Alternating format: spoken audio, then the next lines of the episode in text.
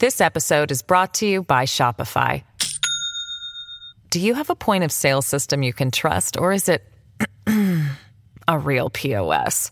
You need Shopify for retail. From accepting payments to managing inventory, Shopify POS has everything you need to sell in person. Go to shopify.com/system all lowercase to take your retail business to the next level today. That's shopify.com/system. Hello, everybody. This is Marshall Poe. I'm the editor of the New Books Network. NBN listeners like to read books and buy them. So we thought we'd tell you that right now, our friends at Princeton University Press are having a remarkable site wide sale. You can get 50% off books, including ebooks and audiobooks, with the code 50, F I F T Y, at checkout until May 31. You can save some real money on Princeton University Press books. I encourage you to go there and check it out. Welcome to the New Books Network. Philosophy is the partner of every serious intellectual discipline.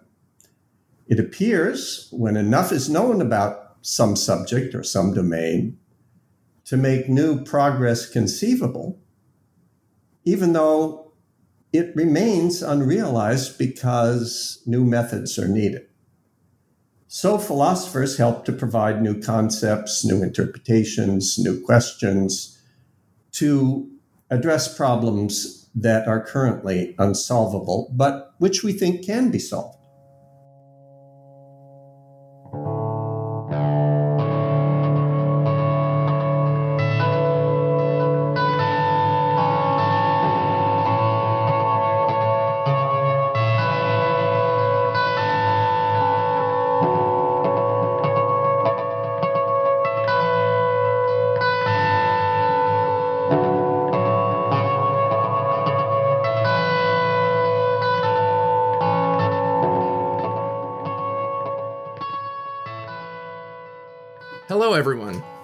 Welcome back to the New Books and Intellectual History channel of the New Books Network.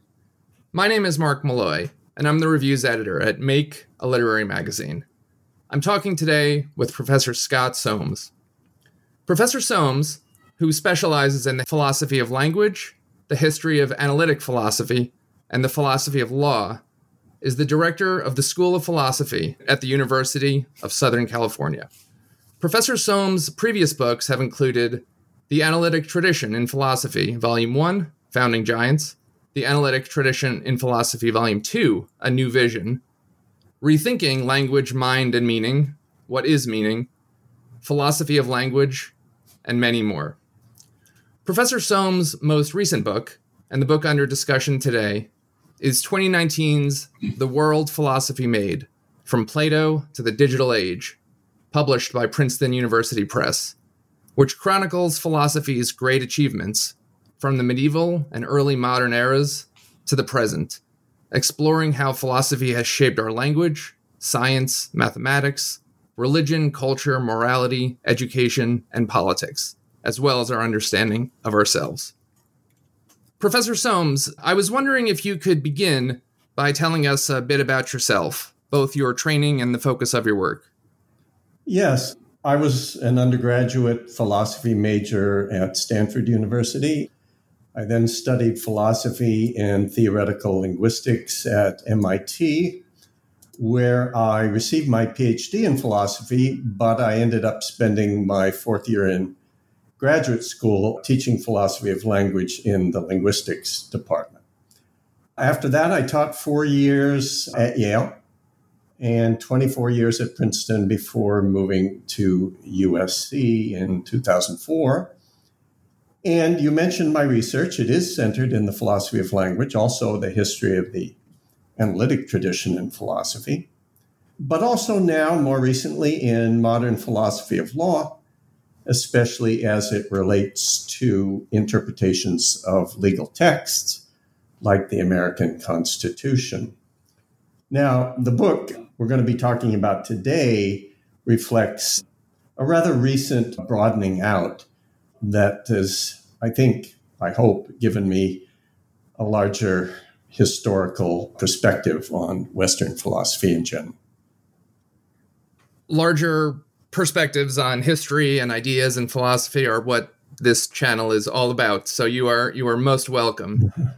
Diving right in, I was wondering if you could share with us your understanding of what philosophy is.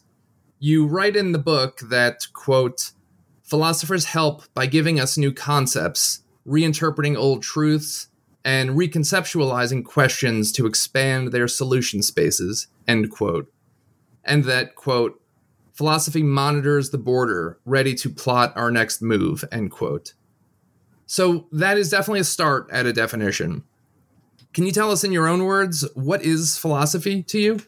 I can tell you, yes, what philosophy is to me. And, you know, it's only a start of a definition. It's not really a complete and fully precise and sufficient definition. My best beginning is that philosophy is the partner of every serious intellectual discipline. It appears, when enough is known about some subject or some domain, to make new progress conceivable, even though it remains unrealized because new methods are needed. So, philosophers help to provide new concepts, new interpretations, new questions to address problems that are currently unsolvable, but which we think can be solved. Philosophers do this when disciplines are born, but they also do it as disciplines mature. As the disciplines advance, the new knowledge they achieve inevitably generates new puzzles and sometimes this brings philosophers back into the process. On the whole, this dialectic is, I think, unending. Of course, there are some problems that mostly only philosophers deal with because there are as yet no specialized disciplines dealing with them. Some of these problems involve value, morality, and the meaning of life. Some involve foundations of knowledge, not of one or another type, but knowledge in general. And some involve the most fundamental types of things in reality and the concepts that we can sensibly apply to them. But in addition to that, much recent work in philosophy directly engages other disciplines. We have philosophy of law, philosophy of language, of logic, of mind, of psychology, of economics, of physics, of biology, of mathematics, and more.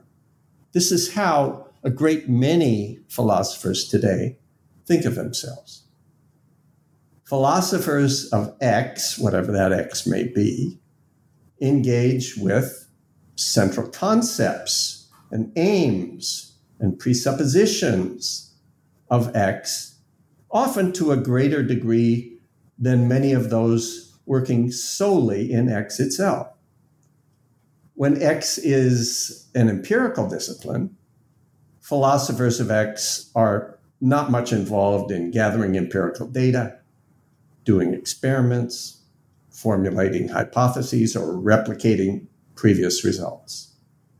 They often home in on the recalcitrant problems in X and think of ways of revising or reinterpreting basic assumptions to make new solutions possible.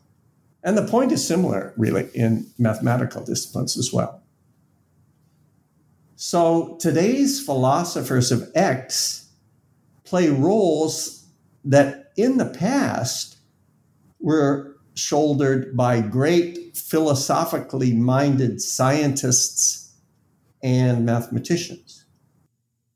So, because of this, I see philosophy as a kind of on again, off again partner of all disciplines. Philosophers are often present at the birth of disciplines. They often articulate their aims, discuss their methods and relations to existing bodies of knowledge. Later, they return when norms of now independent disciplines generate conundrums or dead ends. Philosophers specialize in conundrums and they specialize in conflicts between different families of concepts. Their job is to diagnose and help resolve the conflicts and the difficulties.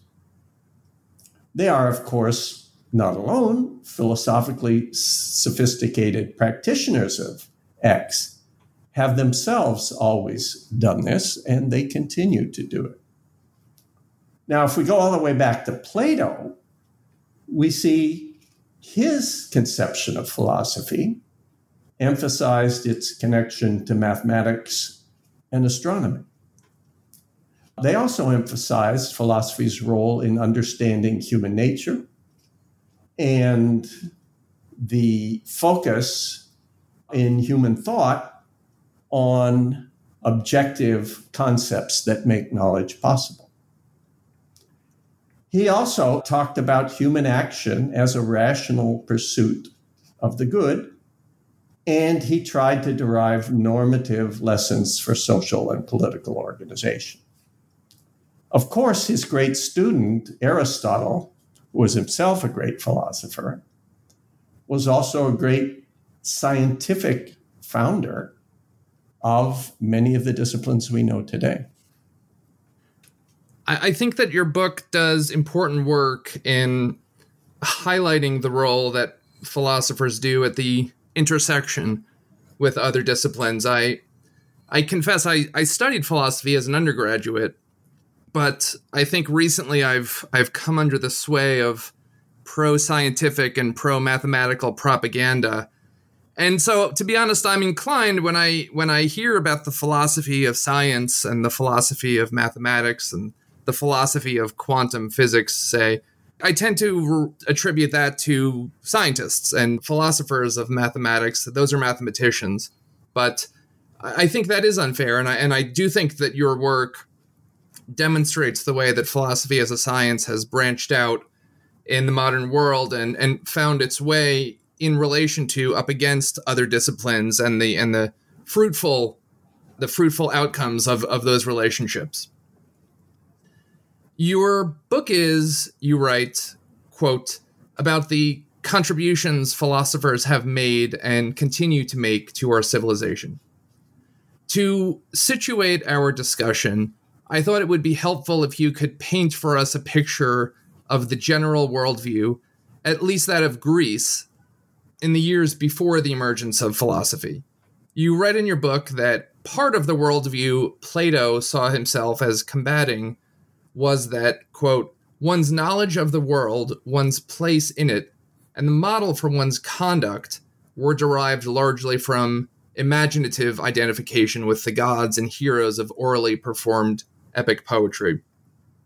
In this world, the poetic works of Homer and Hesiod were among the primary pedagogical texts. Can you expand upon this briefly, helping us visualize the world that philosophy was about to transform? Yeah, I hope so. Well, the pre Socratic culture that Plato set out to change had, for centuries, been primarily oral and pre literate. At the time of Plato's birth, uh, 427 BC, it was slowly transforming into a literate culture. Now, in the 1930s, the great classicist Milman Parry demonstrated, for example, that for hundreds of years, the Iliad and the Odyssey were performed only orally, actually sung or chanted, accompanied by a musical instrument.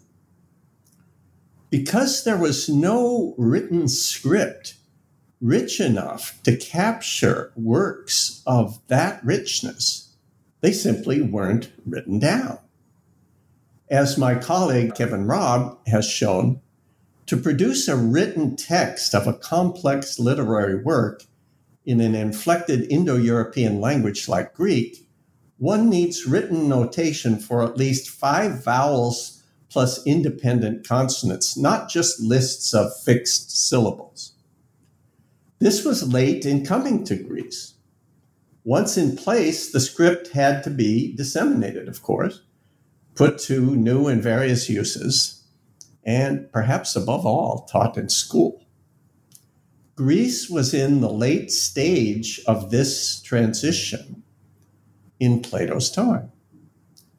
So, following Parry's work in the 30s, another classicist, Eric Havelock, in the 60s, used these ideas to illuminate what Plato was doing. And of course, Havelock wasn't the only one.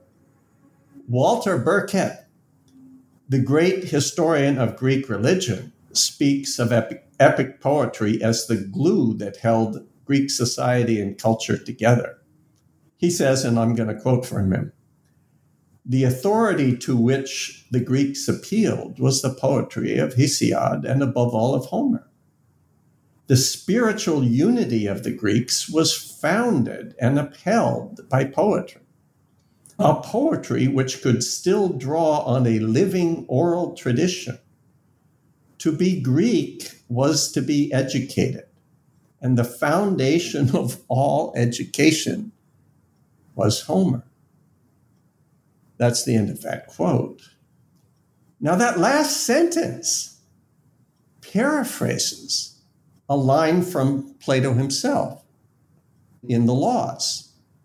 And the line is translated to be a Greek man is to be an educated man. Where the word educated translates a Greek word that can also be rendered or translated musical man. Children were, as Plato puts it, stuffed with Homeric verses.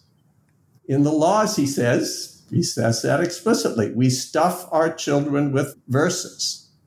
So to be a Greek man was to be an educated musical man.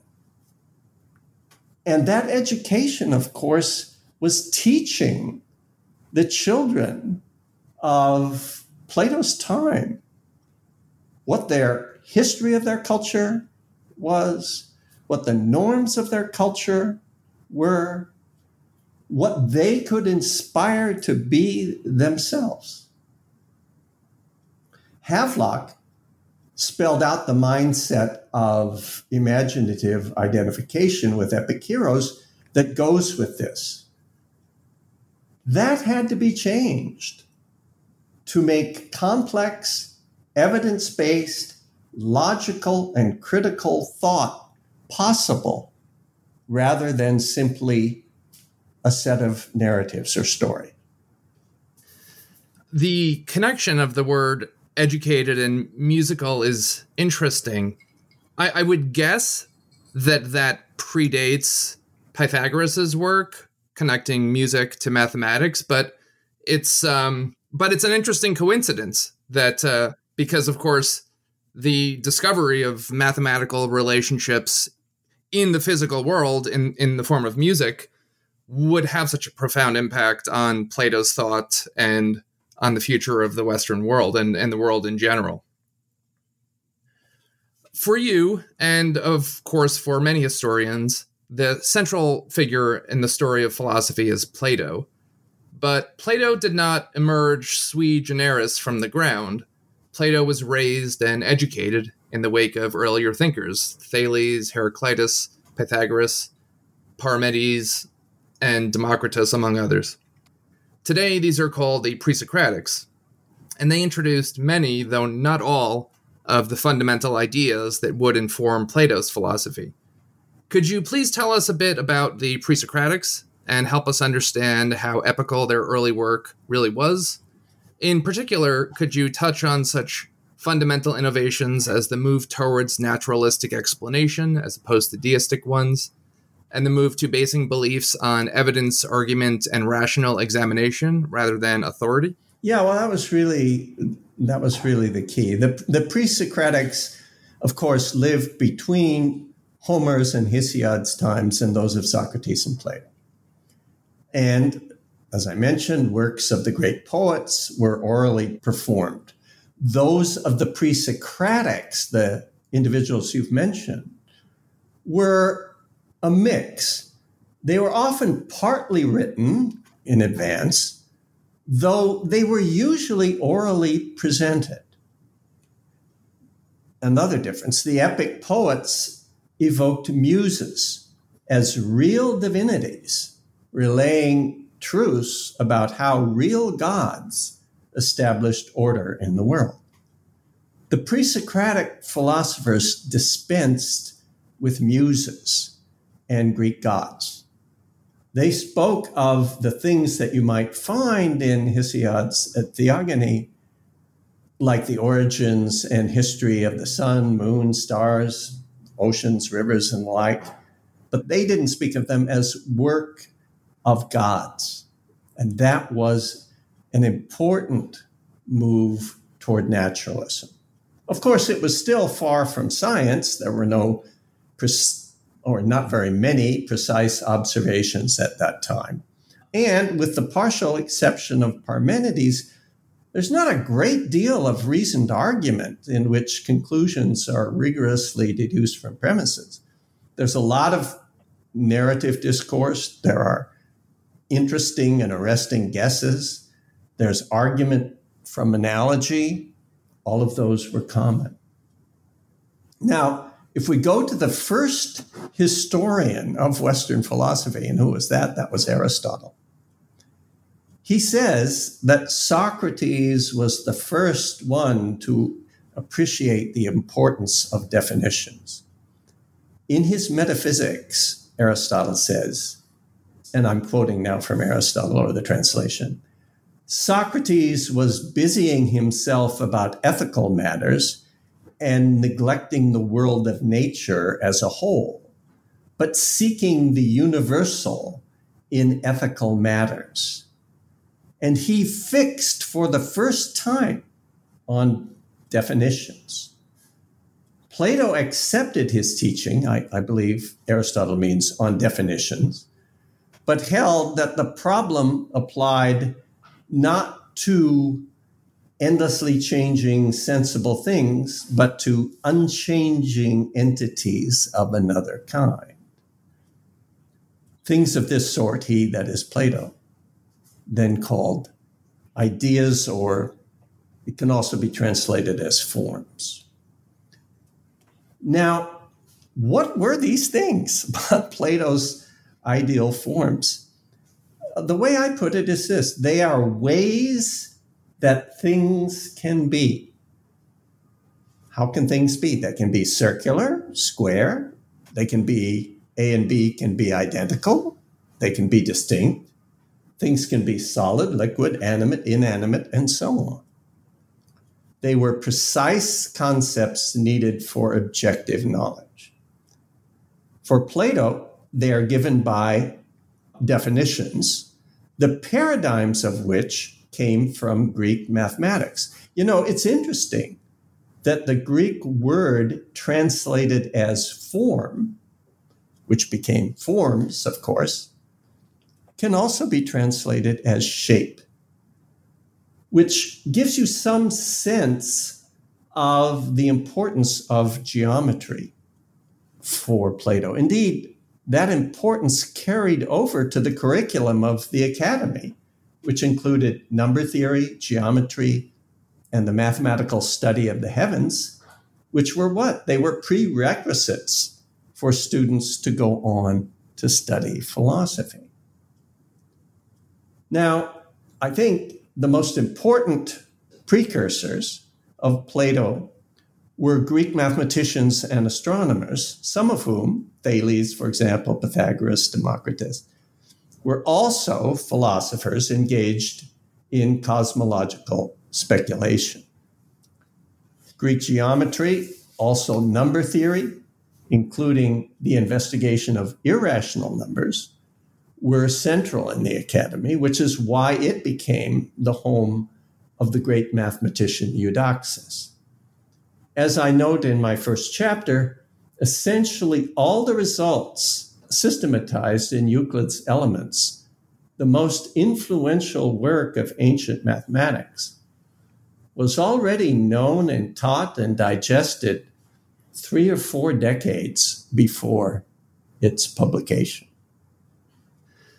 Mathematics is cert- an incredibly important subject, not not even to mention influential, but but just an, a fascinating, interesting, and even even beautiful subject. And it's it's one of my great regrets that it, it that it is not better known to people interested in the history of philosophy and the and the history of ideas. You know that is that is it is a fascinating thing about Western philosophy, about Plato especially, and Aristotle, that they saw in mathematics something which had, just by its example, let alone by its results, it, it, it could serve as a kind of model for other enterprises. And what makes it even more fantastic is that who else was such a great influence on Plato? Socrates. And what was Socrates interested in? I mean, he was somewhat interested in mathematics, but he was interested in how to live a good and meaningful and purposive life. And here we have two things which seem very different from one another mathematics, definitions, logic, rigor, argument, and morality and the meaning of life. And they are put together as part of the same whole. It was remarkable. So let's talk a little bit more about Plato and Socrates, if you don't mind. The details of Socrates' life only come to us through the writings of others, in particular Plato. So there is a question as to what degree Socrates is even knowable as an individual. That said, if you could paint a picture for us as to Socrates' contribution to philosophy as it is painted by Plato and Aristotle, with the understanding that this is impartial and we cannot know to what degree Plato contributed. And then could you talk to us about Plato, and in particular his theory of forms? Beyond that, one important and I think crucial point that you make is that Plato sought to transform the culture he was born into, in which one's knowledge of the world was derived from works of epic poetry, into, and I quote, a rationally critical one in which all knowledge was objectively stateable, logically testable, and intellectually defensible. In short, he attempted to change the culture from one based on the oral story, narrative, to one based on the written statement, objective description, end quote. That is no small innovation to transform the world from one based on the oral story to one based on the written statement. So, can you please talk to us briefly about the contributions of Socrates and Plato? Yes, I'll try.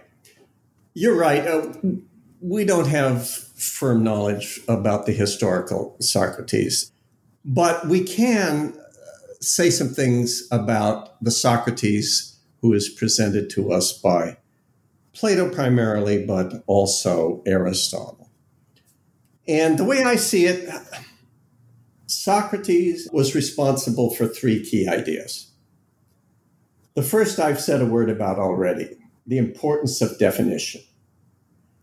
For Socrates and Plato and Aristotle, definition was the entering wedge for a general insistence on rigor. When Socrates asks, What is goodness? What is beauty, truth, or knowledge? He's not asking for examples. He wants to know what these things are. That is, what it is to be good, what it is to be true, and so on. It's the same in mathematics. If we ask, What is a circle? we don't want examples we want to know what it is for any conceivable thing to be a circle. We want a definition. And what we're told is something like this a circle is the set of all points on a plane equidistant from a single point. The goal of Socratic philosophy was to extend that sort of precision, definiteness, objectivity to all knowledge. Now, Socrates' second idea was that the objectivity needed for theoretical knowledge of the world would, when we applied it to ourselves, give us the knowledge we need to discover who we are and to lead us to wisdom, virtue, and happiness. Socrates' third idea was that we can just put it this way very directly personal wisdom and purpose is achievable and it can be found through philosophy. This, I think, is illustrated by the inspiring example he set when facing death, which I present and discuss in the book.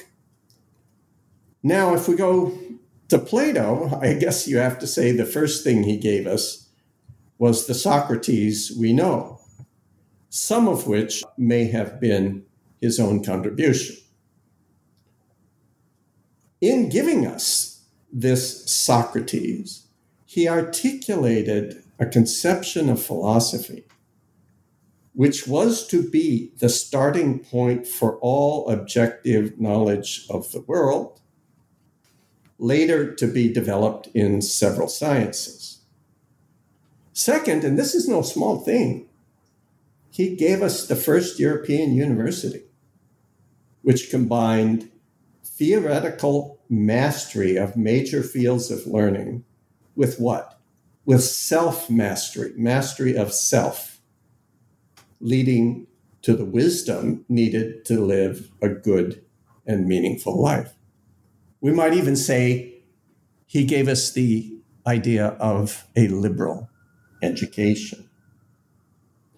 Now, third, his theory of the forms was his search for clear and precise concepts with which to formulate laws explaining natural phenomena, human society, and even individual selves. He also articulated something which had not been so articulated prior to his time in Greece, and that is a concept of the mind or soul or psyche as the seat of consciousness and moral responsibility, which, with proper instruction, will train the will to be the ally of reason and so to master our desires. It may not be too grand to put it this way. Plato gave us a vision of truth as being there for us to discover. If we acquire the discipline, the patience, and the courage to wholeheartedly seek it. This episode is brought to you by Shopify. Do you have a point of sale system you can trust, or is it a real POS? You need Shopify for retail. From accepting payments to managing inventory, Shopify POS has everything you need to sell in person. Go to shopify.com slash system, all lowercase to take your retail business to the next level today. That's shopify.com slash system. I, I just can't help hearing you talk through this. I, I can't help still being impressed upon the relevance of mathematics here. I think the search for definitions was crucial to progress in mathematics.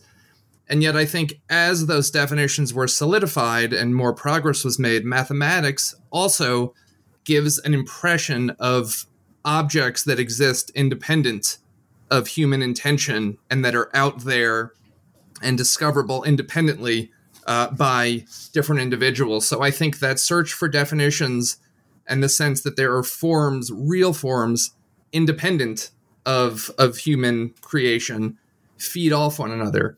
I also think that the sense which you brought up in relation to Socrates and Plato, that the truth is achievable and discoverable to me also rings true of mathematics because not too much before the time of Plato, arguably in the work of Thales or perhaps the Pythagoreans, proof, the, the method of mathematical proof is discovered or invented.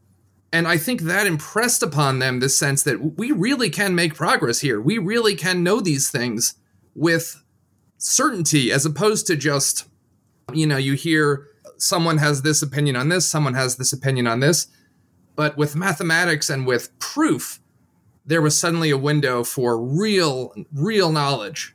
And in your explanations of Socrates' belief that the truth is achievable and in Plato's belief that the truth is there to be discovered, I can't help but see the influence of, of mathematics. There was a huge influence of mathematics. Um, and, you know, one of the things that's reputed to have been written over the door of the academy was let no one innocent of geometry enter here. So it was an enormous influence. And the other thing you mentioned that caught my ear was there are real things out there independent of us. Things like numbers of certain kinds, uh, natural numbers, rational numbers, irrational numbers. And we can define what those things are. But these are not just games in our mind, no matter how precise our mind may be. There are such things. I have to confess, I consider myself a, a tentative mathematical Platonist. It's hard for me to wrap my head around even a, a separate universe in which the Pythagorean theorem doesn't hold and in which you can't rebuild. And in fact, intelligent individuals would with given time, would rebuild the same. They now they may begin in different locations within the realm of mathematics, but I, I I think that the objects being studied would be would be the same, and that that that does lend a credence to Plato's ideas that I do, that I think has aged quite well. They have, and you know, when we get further along in this interview, I hope we have a chance to say a little more about this when we talk about Gottlob Frege and his conception of what natural numbers were. They were obviously real things of a certain kind that we could discover, we could define. And then it raises the question of what kind of things are these? And I spend half my chapter on, on Frege, in which I'm discussing these things, on my view of what these are. They are properties, ways things can be. My former graduate students are scattered throughout the world. Being scattered is a property of no one of them, it's a property of them considered together. And similarly, when you go to a restaurant, uh, uh two couples go to a restaurant and they say, How many are you? And you say, We are four, well, you're, ta- you're dealing with the number four. And that four is a property of no one of you, but of all quadruples. It's as real as the property of being green or being a tree or anything like that. Can you now talk us through Plato's student uh, and famously Alexander the Great's tutor, Aristotle. Most generally, what did Aristotle take from Plato and what did he originate? In our correspondence, you zeroed in on three particular points. One, his idea of God. Two, his conception of morality. And three, his attempt to illuminate virtue, happiness, and their relationship to one another. Can you touch on these three briefly? I'll try.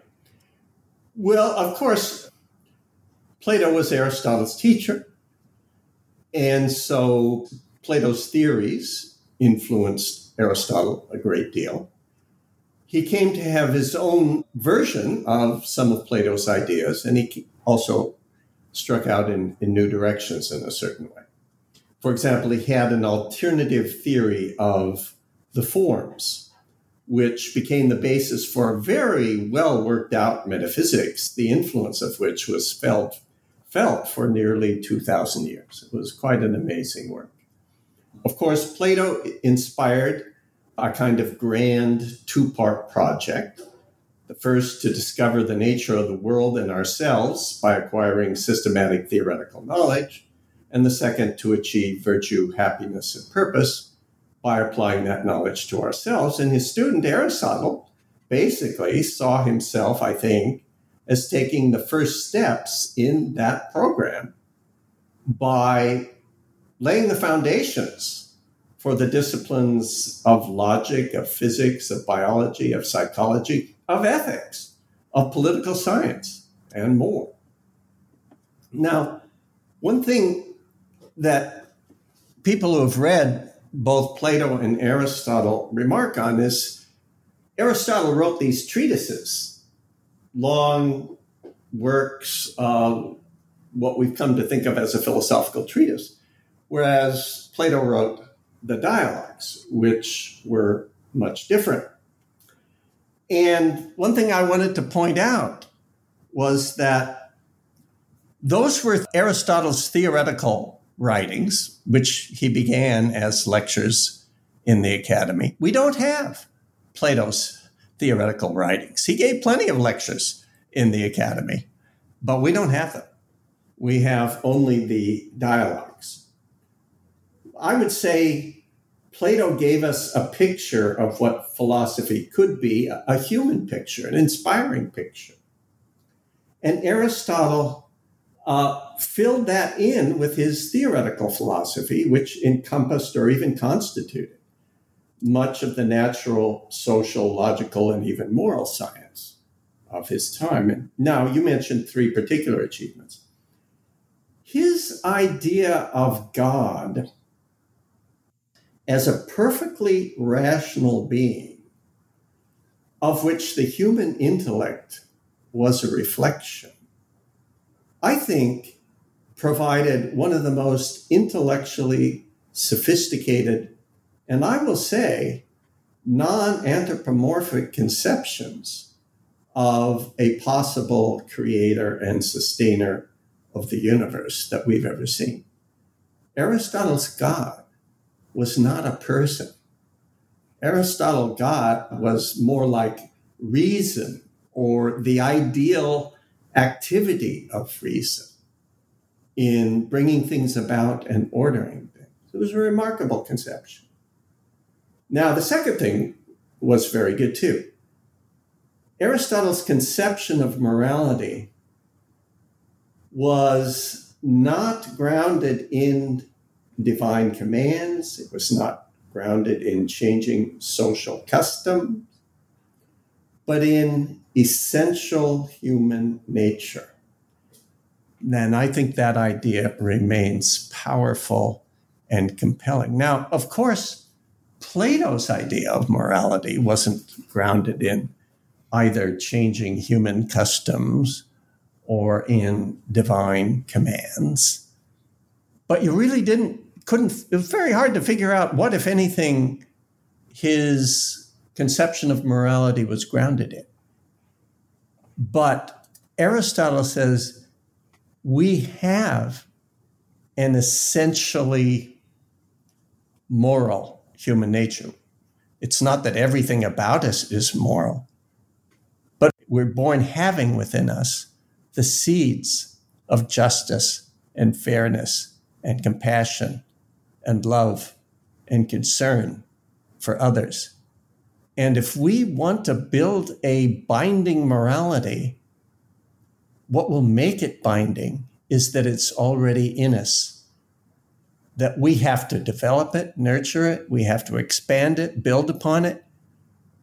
But the source of that obligation is not from outside, it's from the individual person, him or herself. It's an amazing idea. And I, I think he was on the right track.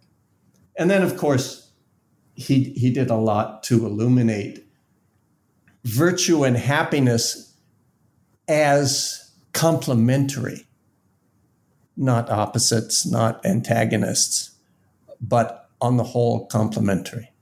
And that, I think, was also on the right track. Let's talk briefly about the Middle Ages, perhaps my personal favorite period in European history. It seems like in your analysis, three of the main figures during this period were Thomas Aquinas, Roger Bacon, and William of Ockham. Can you provide a, a, brief overview of the Middle Ages? I know that's a very tall ask, so we can keep it quite concise. And the main contributions of each of these thinkers. Sure. I, I too think it was a remarkable period um, that left us gifts that have too often not been sufficiently appreciated. Now, you mentioned the three figures. Now, the first was Aquinas. What did he do? Well, he personalized Aristotle's rational but impersonal creator and sustainer of the universe. And like Aristotle, Aquinas took the existence of that creator and sustainer to be provable. But what he didn't think was provable was God's essential nature, and for that he relied on Christian theology. Now, Aquinas also labored very ingeniously to modify Aristotle's conception of human beings as being composites of mind and body to fit Christian doctrine. The Aristotelian soul could not survive the death of the body. Aquinas's soul could survive the death of the body, but that soul was not the human being. The soul of Socrates was not the same as Socrates. It was only an aspect of Socrates. And it had to later be united with the body in order to fulfill its proper function. And that's where we get the Christian conception of immortality put into a philosophical concept. It's a really quite remarkable combination. Beyond that, he had far reaching views on metaphysics, epistemology, ethics, and the like. But his main contribution, and indeed the main contribution of, of many of these uh, thinkers, in my opinion, was in giving the autonomous search for systematic knowledge of ourselves and the world that had been Greek philosophy a second chance by temporarily relieving it of the onus of finding the meaning of life and charting a path to personal fulfillment.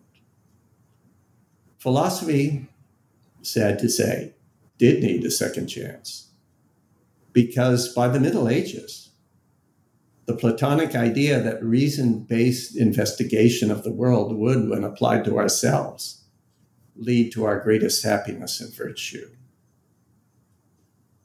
was and had become exhausted. By temporarily relinquishing that existentially important second task, philosophy found its way back to advancing the theoretically essential first task.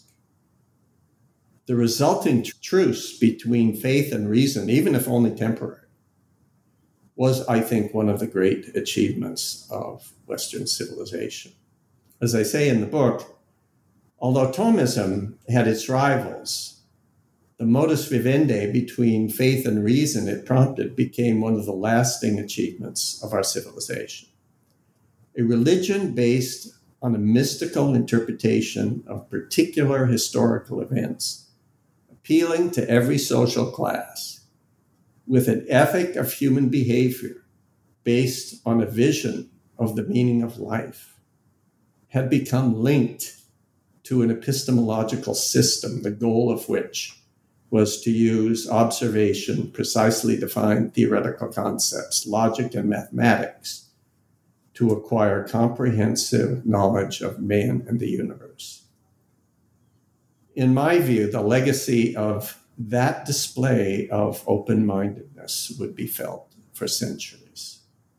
Now, to other Christian philosophers that um, I mentioned and that you, you mentioned as well, two who were rather close to Aquinas, who helped along in that task, were Aquinas's Dominican teacher, indeed the founder of the uh, Dominican order, the philosophical naturalist Albertus Magnus, and then there was the brilliant Franciscan natural scientist and philosopher of science, Roger Bacon. Bacon, in particular, uh, was marvelously interesting. I talk about him in chapter two. Now, third very important philosopher and theologian was William of Ockham.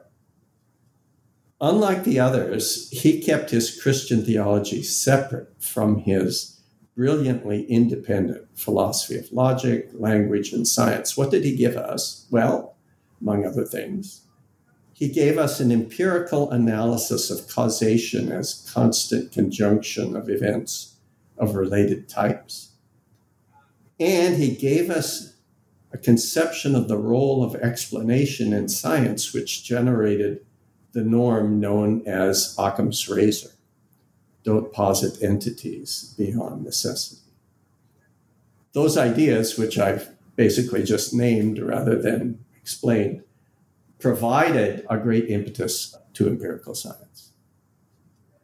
With the arrival of the Renaissance and early modern Europe, you devote considerable time to the work of natural philosophers or proto scientists such as Copernicus, Kepler, Galileo, and Newton in bringing about the scientific revolution. These figures, beyond doubt, changed the world. Could you please walk us through the contributions of these thinkers and the changes they made to our worldview and to the world in which we live? Separately, I also think that here, the question of what constitutes a philosopher, what the criteria are for who can accurately be claimed under the mantle of philosophy, does arise. Doing foundational work in a subject, for example, I, I don't think can alone be a, a criteria. I, I would imagine there are mathematicians and scientists who have done foundational work who were not philosophically inclined. So, uh, and otherwise, if it was simply a matter of being an important figure in the history of the science, then philosophy could just claim the most important figures in all disciplines. So, to me, the question did arise what is it about Newton and later mathematicians like Alan Turing and Kurt Gödel that makes them qualify as philosophers and not just mathematicians or scientists? Okay, a big question. Well, first off, I'll discuss uh, Alan Turing and Kurt Gödel later. Well, let, let's go through some historical ages and some well known figures. I'll start with Copernicus. He was a clergyman and amateur astronomer.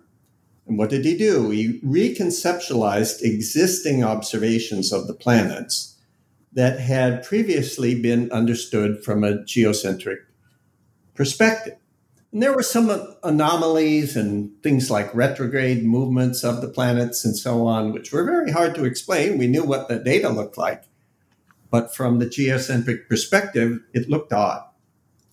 Well, his contribution was to keep the observations the same, not to change any of that, but to reconceptualize them and put them in the perspective of a heliocentric solar system, thereby eliminating certain of the anomalies and simplifying the theoretical framework. He wasn't exactly a scientist because he didn't make any significant new observations himself, nor, nor did he offer causal explanations of celestial movements. He was a philosopher because he saw how we could advance our understanding by changing the theoretical framework, the conceptual framework, into which we fit the evidence that we did have. And that's a classically philosophical move.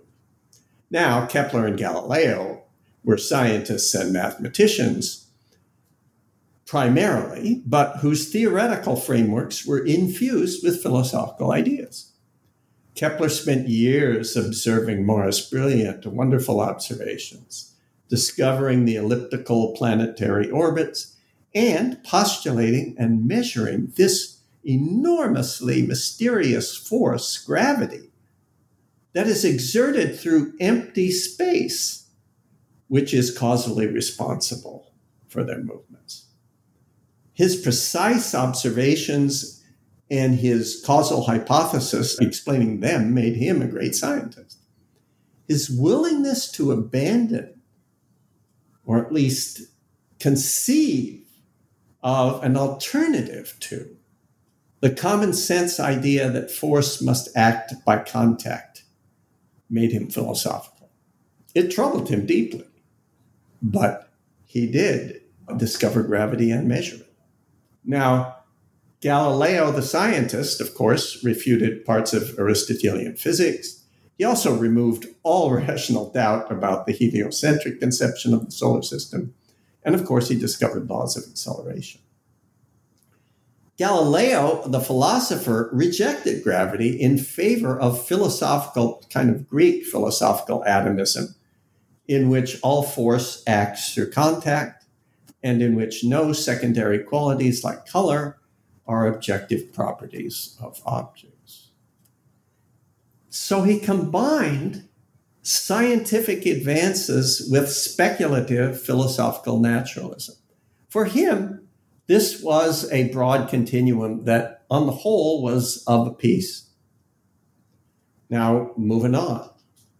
The scientist and mathematician Descartes laid the foundations of analytic geometry, established the sine law of refraction, which predicts the behavior of light as it passes through media. He offered a theory of visual perception as well.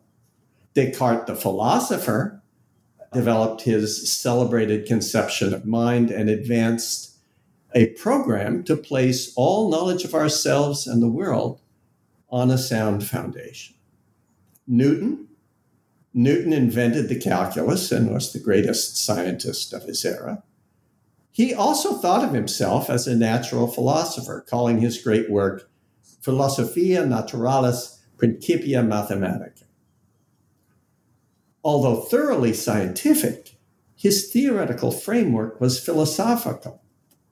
It presupposed absolute space and time, even though he quite well realized that all our spatial observations are of objects and movements relative to others.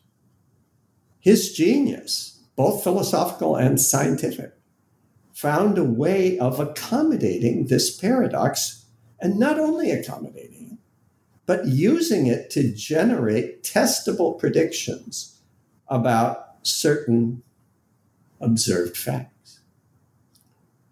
That plus his ability to put aside our common sense conception of causal force as requiring physical contact and his willingness to let causation mean whatever it had to mean to play its role in an empirically confirmed theory were, in my mind, hallmarks of his philosophical mind.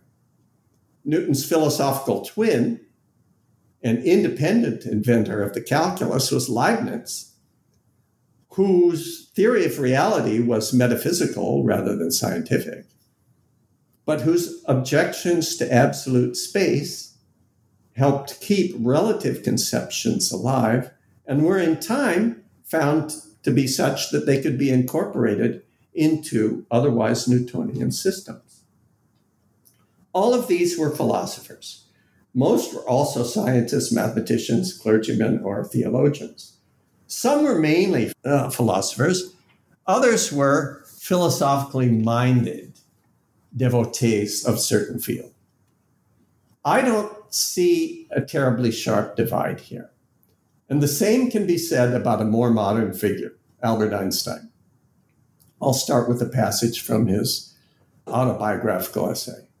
This is what Einstein says Today, everyone knows, of course, that all attempts to clarify this paradox, he's talking about a paradox involving light, every attempt to clarify this paradox satisfactorily were condemned to failure as long as the axiom of the absolute character of time or simultaneity was rooted unrecognized in the unconscious. To recognize clearly this axiom and its arbitrary character already implies the essentials of the solution to the problem. The type of critical reasoning required for the discovery of this central point was decisively furthered in my case, especially by the reading of David Hume's and Ernst Mach's philosophical writings, unquote. What Einstein found illuminating was the gap which Hume and Mach were able to transcend between our habitual ways of thinking derived from sense experience and the concepts needed to truly describe reality. For Hume, the gap was between external objects and our sense perceptions of them, and also the gap between our ordinary concept of causal force as a palpable power and the modern concept of causation, or the more modern concept of causation as exceptionless regularity. For Mach, who was a scientist perhaps primarily, but also a philosopher, it was between Newton's absolute space and time and the concepts we need. In the passage, Einstein talks about a paradox involving light that couldn't be solved as long as absolute time and the ordinary concept of simultaneity are preserved. Here's what he was getting at. In daily life, we judge two nearby events in our visual field to be simultaneous when light coming from one impacts our ideas at the same time as light from the other. Since the distances are short or even tiny, this works well for ordinary purposes. But when distances get arbitrarily great, we face serious questions. Imagine synchronized clocks at the sites of events A and B located at arbitrary distance from an observer O. Each clock starts when its paired event occurs. The clocks then move to O through different paths at different speeds. If the speed didn't affect their running, then an observer who knew the distance they traveled could simply check their readings when they arrived. If one traveled twice as far but moved twice as fast, identical readings would register simultaneous events. What Einstein realized is that the clock's behavior might be affected by their movement through space.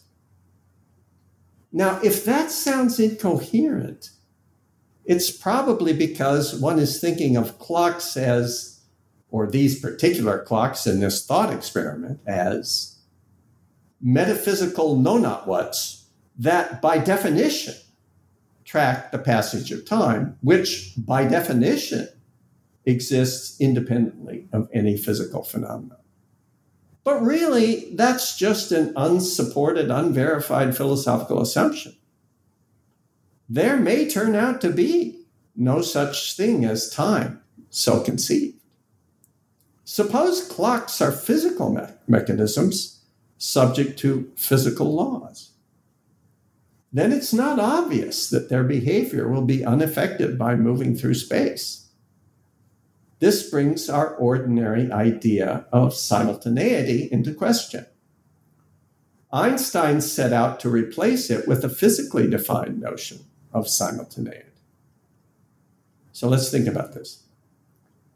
Let's say that for events at a distance to be physically simultaneous and so not separated in time is essentially for there to be no possible causal connection between them, for example, by light from one reaching the other.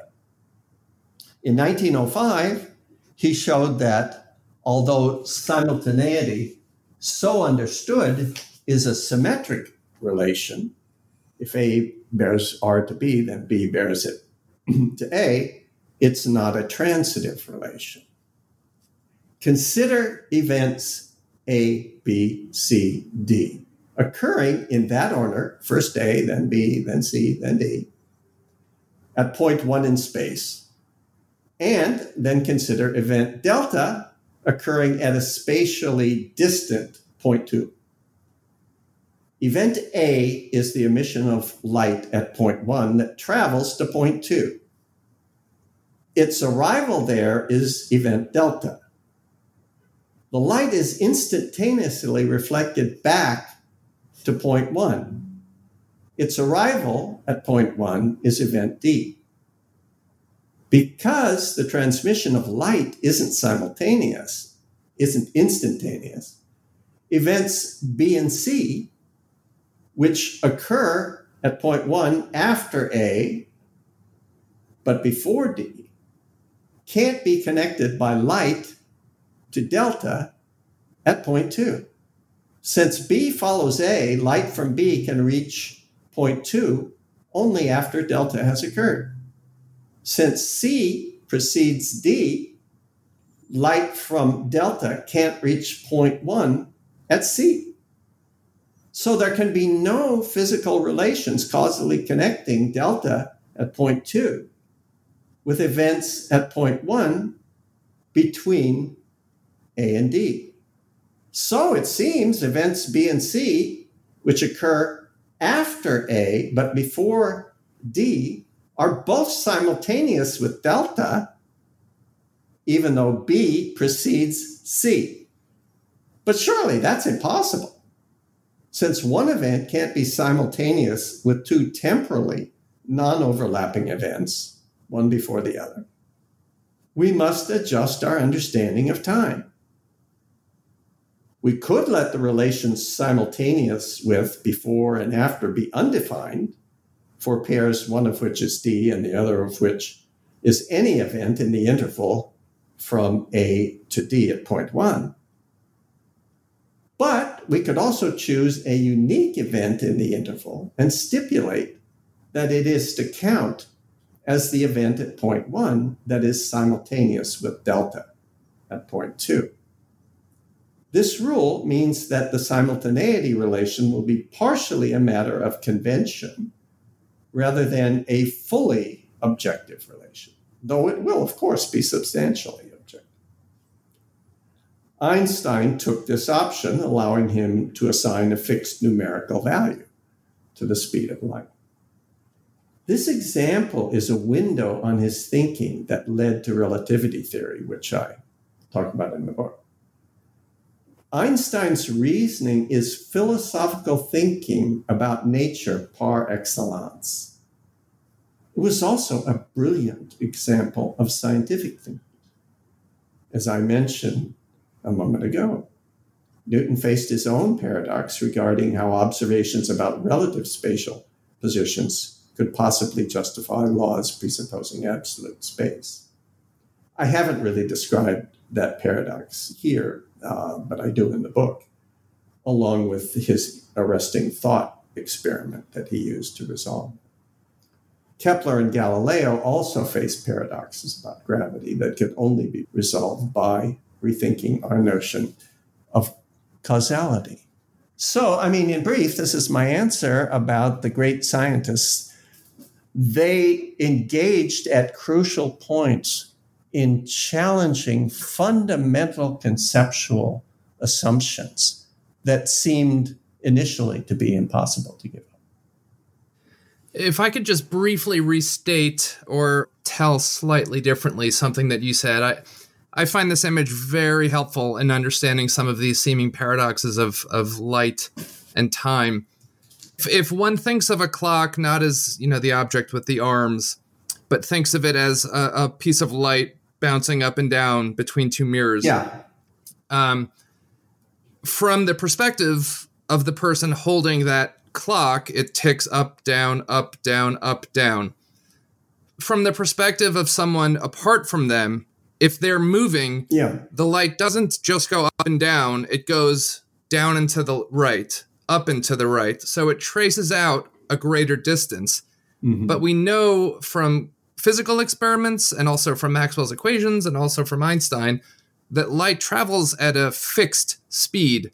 Right. So the fact that the light travels different distances but at the same speed indicates that something something must give here and what Einstein's revolutionary idea was was that it's actually our conceptions of time and simultaneity that is what must give not at these seemingly paradoxes of, of light and time. Einstein's new conception of, of space time as a single object is more fundamental than the Newtonian fixed conceptions of fixed space and fixed time. It is, even though prior to this, it seemed inconceivable.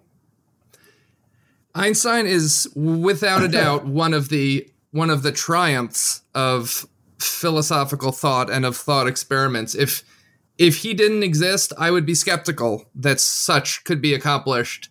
Um, really, with largely, my understanding is he he really did largely think some of this through. It he thought of the thought experiments and then he found the mathematics to yeah. make them rigorous, as opposed to doing the math and these coming out. Of course, it was a little bit of both, but he he really is a testament to the power of of thought experiments and the ability to think through to think through problems. Moving on, you cover the British empiricist philosophers Thomas Hobbes, John Locke, David Hume, and Adam Smith. Without question, these thinkers transformed large swaths of the world and certainly the entire world as we move into the 20th and now 21st centuries. Can you talk us through their innovations? I, I, I will say a little. They uh, Locke and Hume had a, a, foot in two camps: a normative camp and a scientific camp. All the philosophers of the of, at that time were deeply uh, influenced by the progress of science, and the British empiricists, Locke and Hume, uh, the most prominent, wanted to extend ultimately the reach of science to the mind. And so they wrote treatises on the nature of human understanding and gave empiricist theories of mind, which were very important. But it's probably more in the normative area that Locke and Hume and Hobbes and Adam Smith really made earth shaking contributions. Um, basically, they were pursuing the task of advancing our ability to live good individual and collective lives, which, of course, along with advancing theoretical knowledge, was the other great concern of Western philosophy. So, from Locke, we get a theory of limited representative government constrained by natural rights. Hume adds a theory of morality based on innate values plus moral conventions arising from beneficial voluntary social practices. The founder of classical economics, Adam Smith, authored his own philosophical moral sense theory and worked out its implications for economic organization of societies. There were also others that you don't hear much about, like John Witherspoon who converted philosophical ideas into practice. Witherspoon was a Scottish clergyman and follower of the philosopher Thomas Reid. He came to America to be president of Princeton and head of its philosophy, history, and English departments. He was a member of the Continental Congress, a signer of the Declaration of Independence, a teacher of five members of the Constitutional Convention, in Philadelphia in 1787.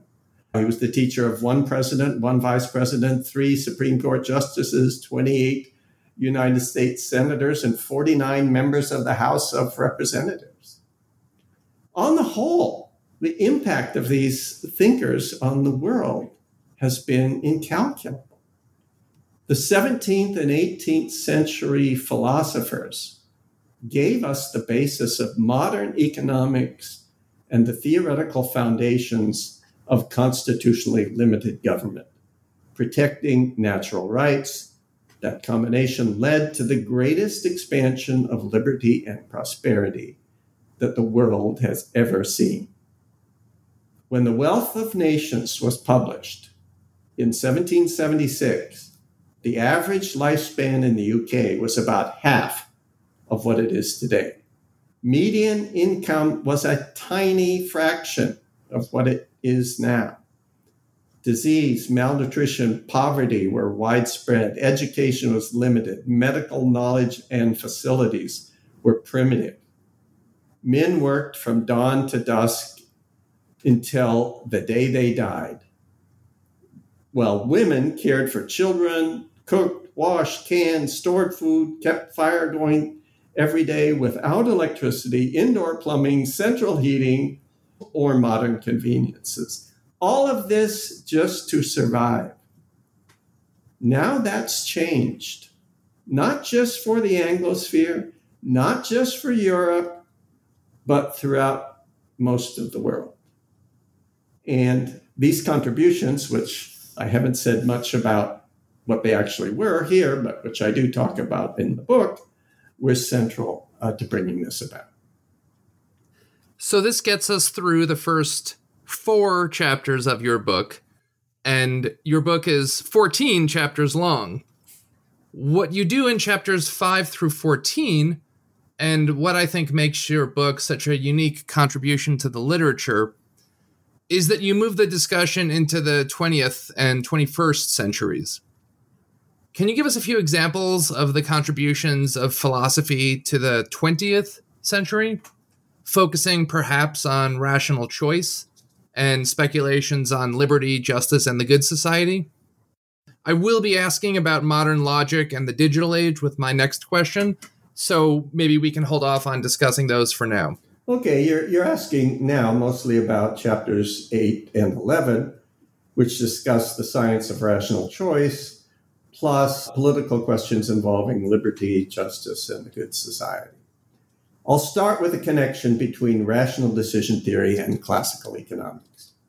Adam Smith's invisible hand argument tells us that voluntary transactions in competitive markets are exchanges in which knowledgeable agents give up something they value to gain something they value more if both parties know how, how much the outcome is worth to them and how much they are giving up, each will, on average, improve his or her condition.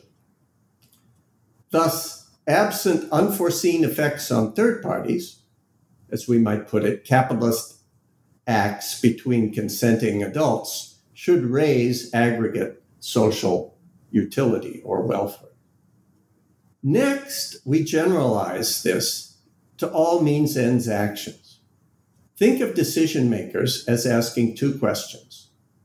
First, how likely will a given action succeed in getting the result I aim at? Second, how much will getting that result increase my well being? A simple calculation then allows one to compare different options to maximize expected utility. What is that? The value aimed at discounted by the probability that an action will secure it. If we are good at assessing both what our well being consists in and the probability our actions will secure what we aim at, we should be good expected utility maximizers. Rational decision theory makes this explicit. The theory starts from a very simple idea. It takes actions to result from beliefs and desires. We try to achieve desired goals by performing actions we take to be efficacious. The propositions we believe represent the state we take the world to be in. Our desires rank possible outcomes of considered action we try to make the best use of our limited information to bring about the results we most desire. The theory spells this out without tracking the thought processes we use to make decisions in real time. The theory is an idealized model of rationality in choosing actions that have the best chance of advancing our interests given our present state of information. It therefore can provide rational norms for means ends reasoning. The theory counts everything one values, not just money or economic goods, as contributing to one's total utility at a time. It defines the contribution each makes to one's total utility in terms of one's disposition to accept or reject simple trade offs from which numerical values can, in principle, be abstracted without unrealistically attributing those calculations to the agent. The same can be said about implicit assignments of subjective probabilities to propositions. It's all abstracted from dispositions to accept trade offs. We know we don't explicitly engage in these calculations whenever we act. So, no realistic theory of action as maximizing expected utility can require that. Ideally, the theory allows us to read off utilities of agents and their subjective probabilities from propositions uh, from their behavior, while also allowing us to identify cases in which their behavior violates the norms. The theoretical task of explaining how to do this was partially successful, even though implementing it can be daunting. There are also inherent and fundamental limitations to it, plus some remaining open questions. Still, this generalization of classical economic thinking is now prominent in many discussions of economic, social, and institutional behavior. The foundation for it was brilliantly laid down and expressed in mathematical form by the young Cambridge philosopher Frank Ramsey in 1926. In chapter 8, I walk the reader through that. This, that discussion is supplemented in chapter 11, where I discuss recent philosophical contributions to liberty, justice, and good society.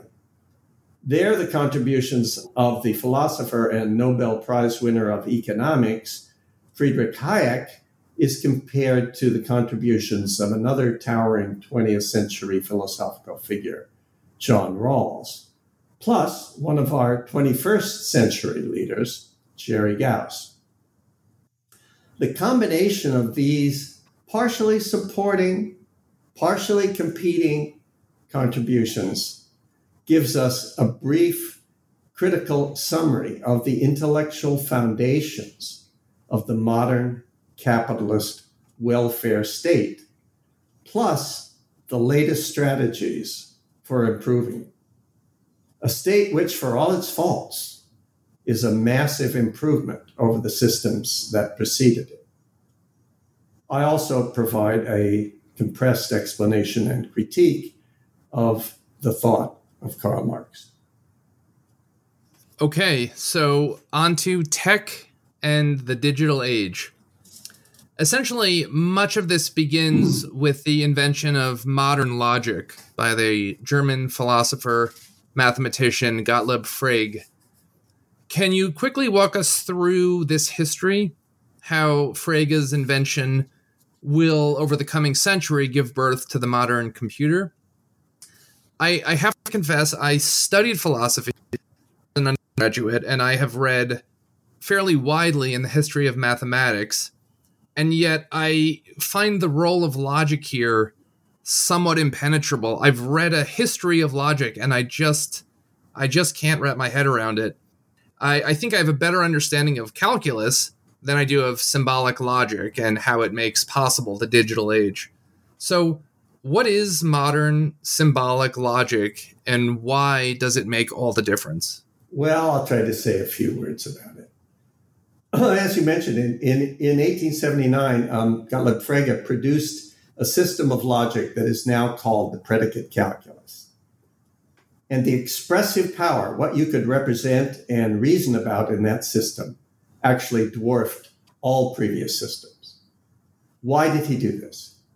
He did it because he wanted to answer two philosophical questions. First, what are numbers? In particular natural numbers one, two, three, four. And what is mathematical knowledge, especially arithmetical knowledge? He answered that natural numbers are properties of a certain sort, ways for things, or as I put them, pluralities, to be.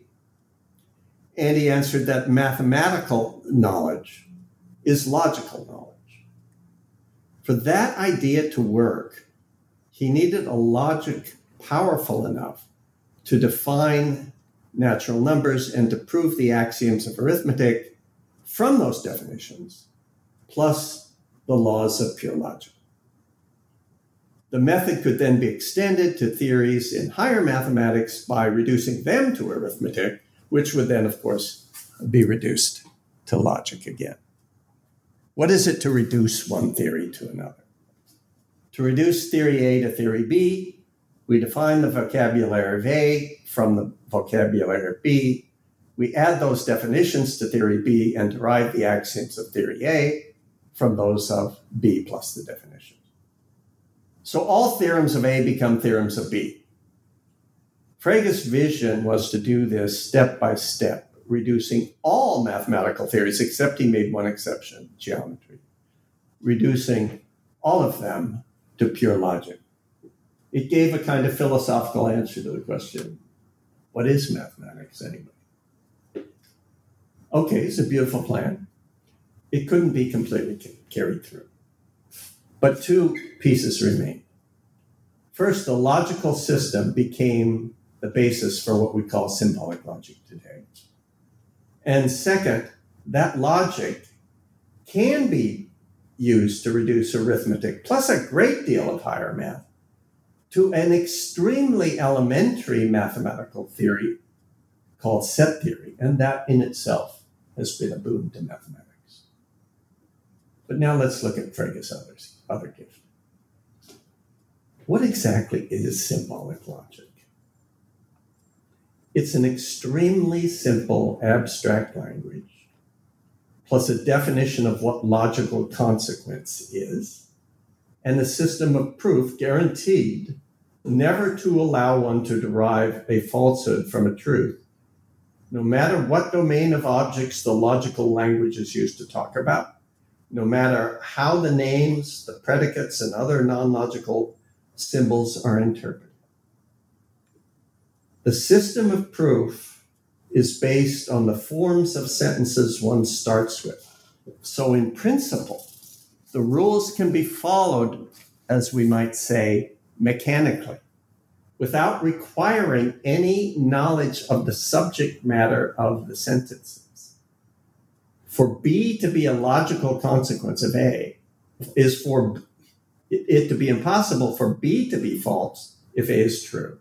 Because any way of interpreting the vocabulary in A that makes it true thereby makes B true.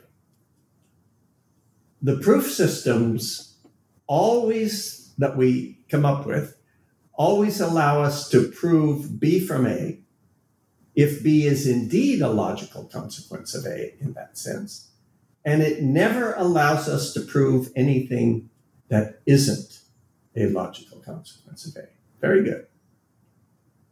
Given this, systematic searches for proof, e.g., that the value of a certain function at a given argument is a certain number, can be used to do what? it can be used to compute functions. So, chapter six in my book uses four theorems to lay out how this works. The first theorem, due to Kurt Gödel, is that all logical consequences C of a given sentence S in a Frege style logical system can be deduced from C by rules of the system.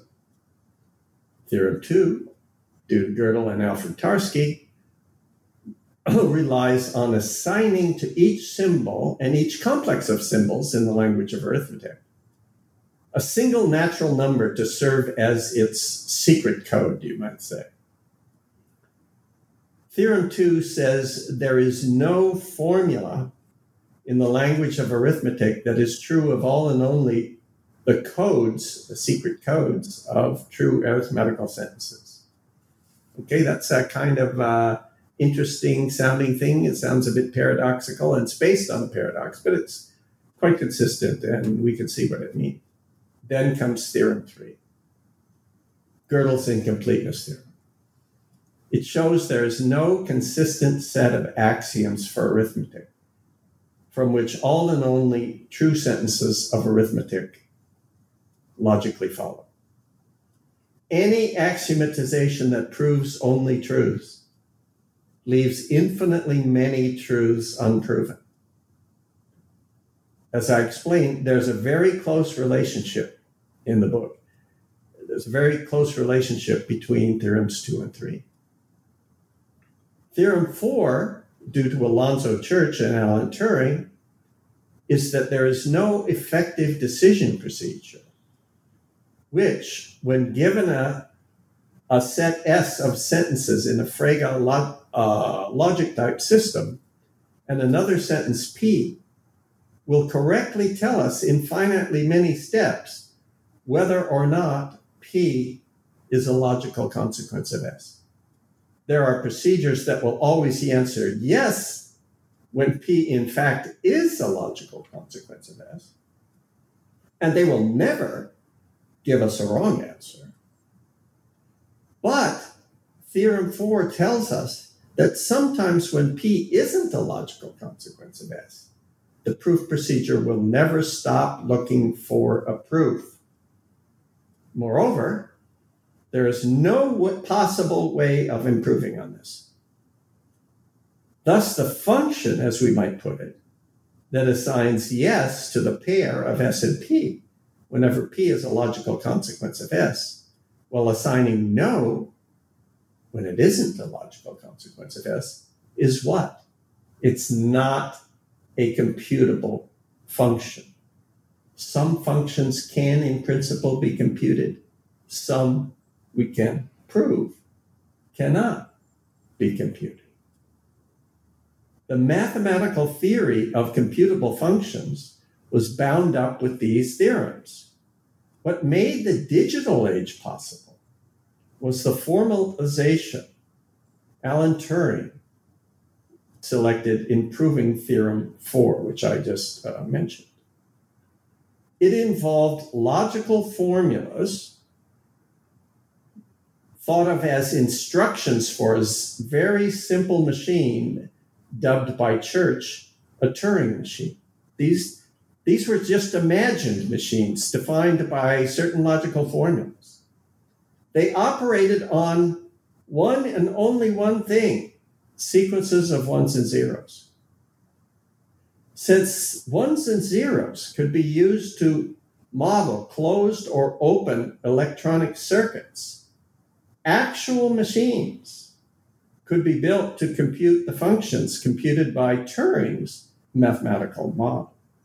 It turns out, by the way, that as far as we can tell, and people have been investigating this for a long time, all functions that can be computed by any means at all can be computed by a Turing machine. And remember, Turing machines are the things that provided the models for actual computers. That's how philosophical logician mathematicians gave us the digital age. Our last two questions dealt with what are essentially new intellectual enterprises rational decision theory, which has become embedded in social science, and modern logic and the theory of computation. Are there other 20th century disciplines that philosophy has influenced? The best case, I think, is the science of language.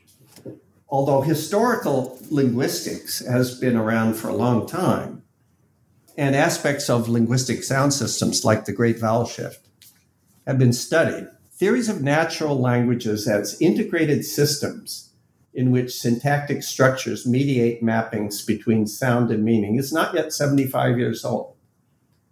As I say in chapter 7, human languages result from interacting subsystems governing first, the production and perception of sounds, second, word formation processes, third, syntactic principles by which words are organized into sentences. Fourth, interpretation of sentences on the basis of the meanings of their parts. And fifth, the flow of information carried by discourses consisting of many sentences. Each of those domains is a subdiscipline of the new science of human language.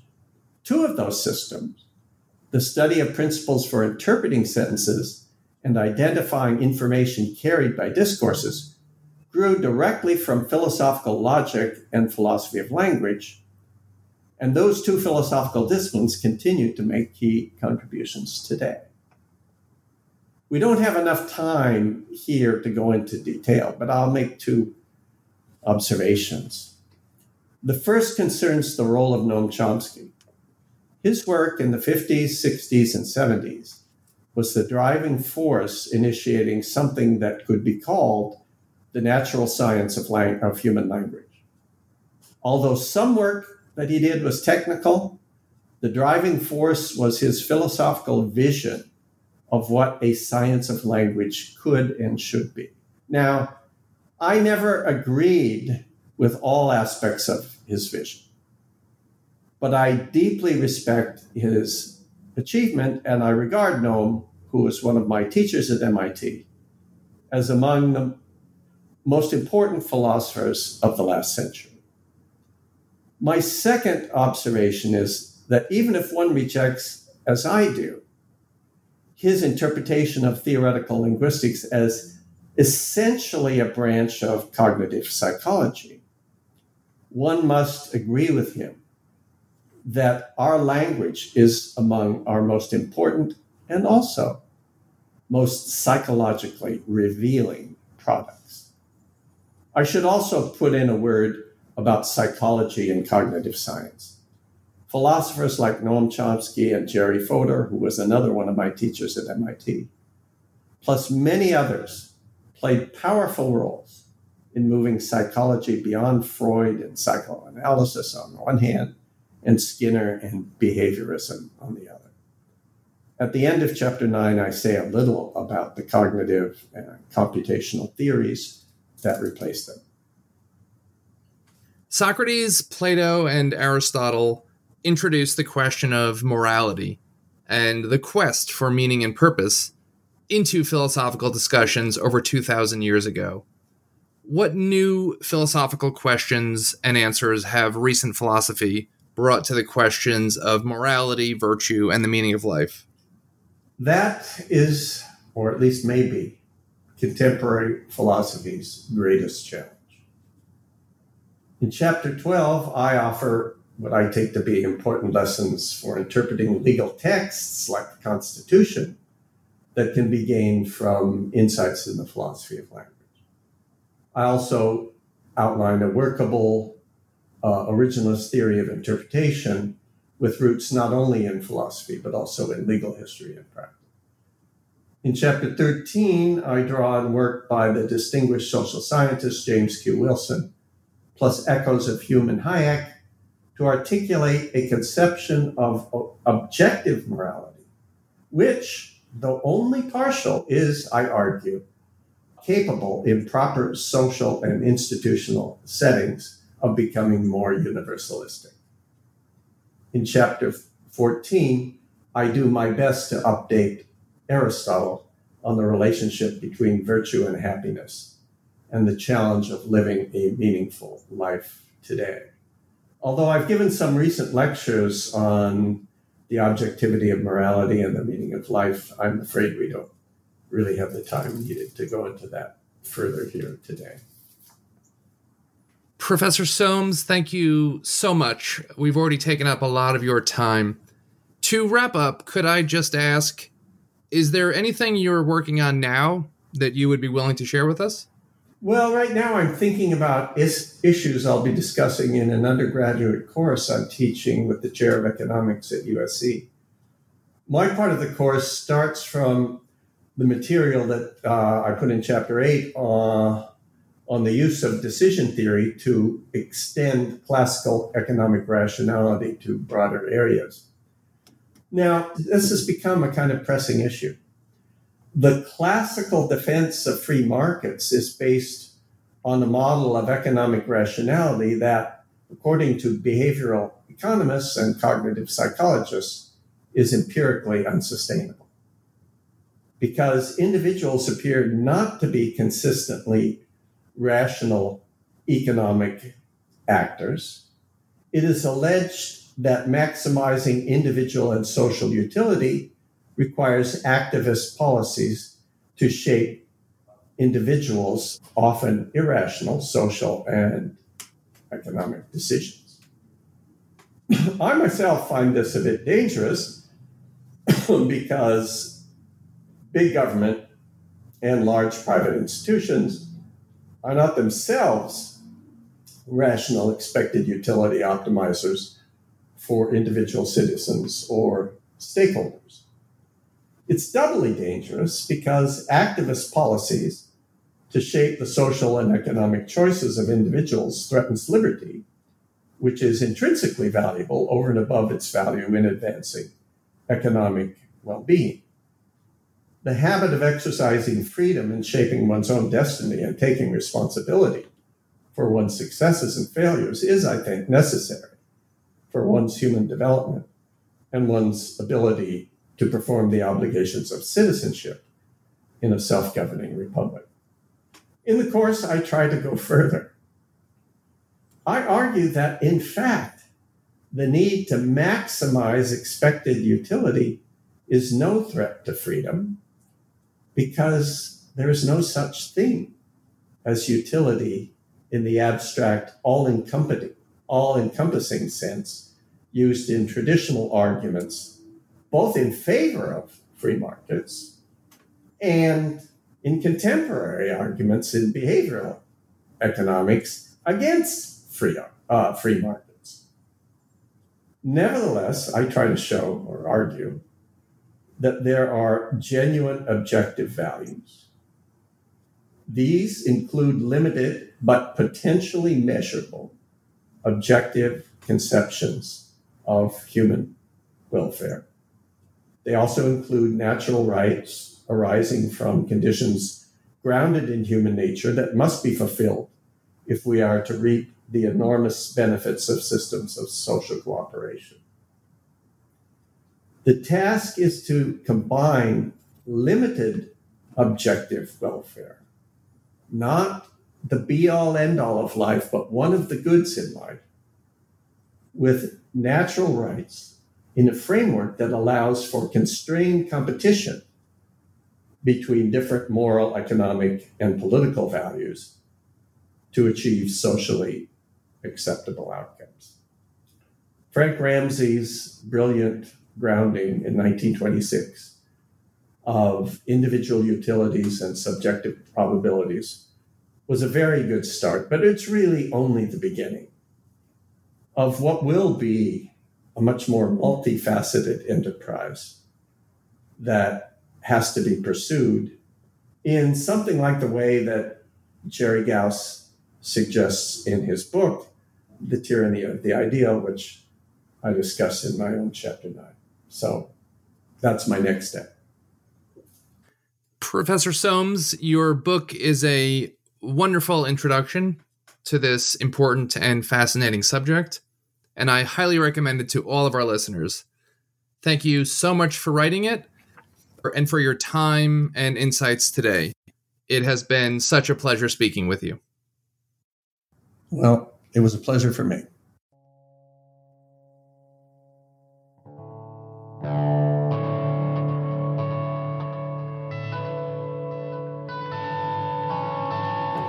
I hope you've enjoyed this conversation. I've been speaking with Professor Scott Soames about his 2019 book, The World Philosophy Made From Plato to the Digital Age. It's a wonderful book. If you are interested in the subject matter, whether an expert or a lay reader, I highly recommend it. The theme music for this episode, and for all my episodes, is composed and performed by Dan Lurch. I'm Mark Malloy and you've been listening to the New Books in Intellectual History channel of the New Books Network. See you next time.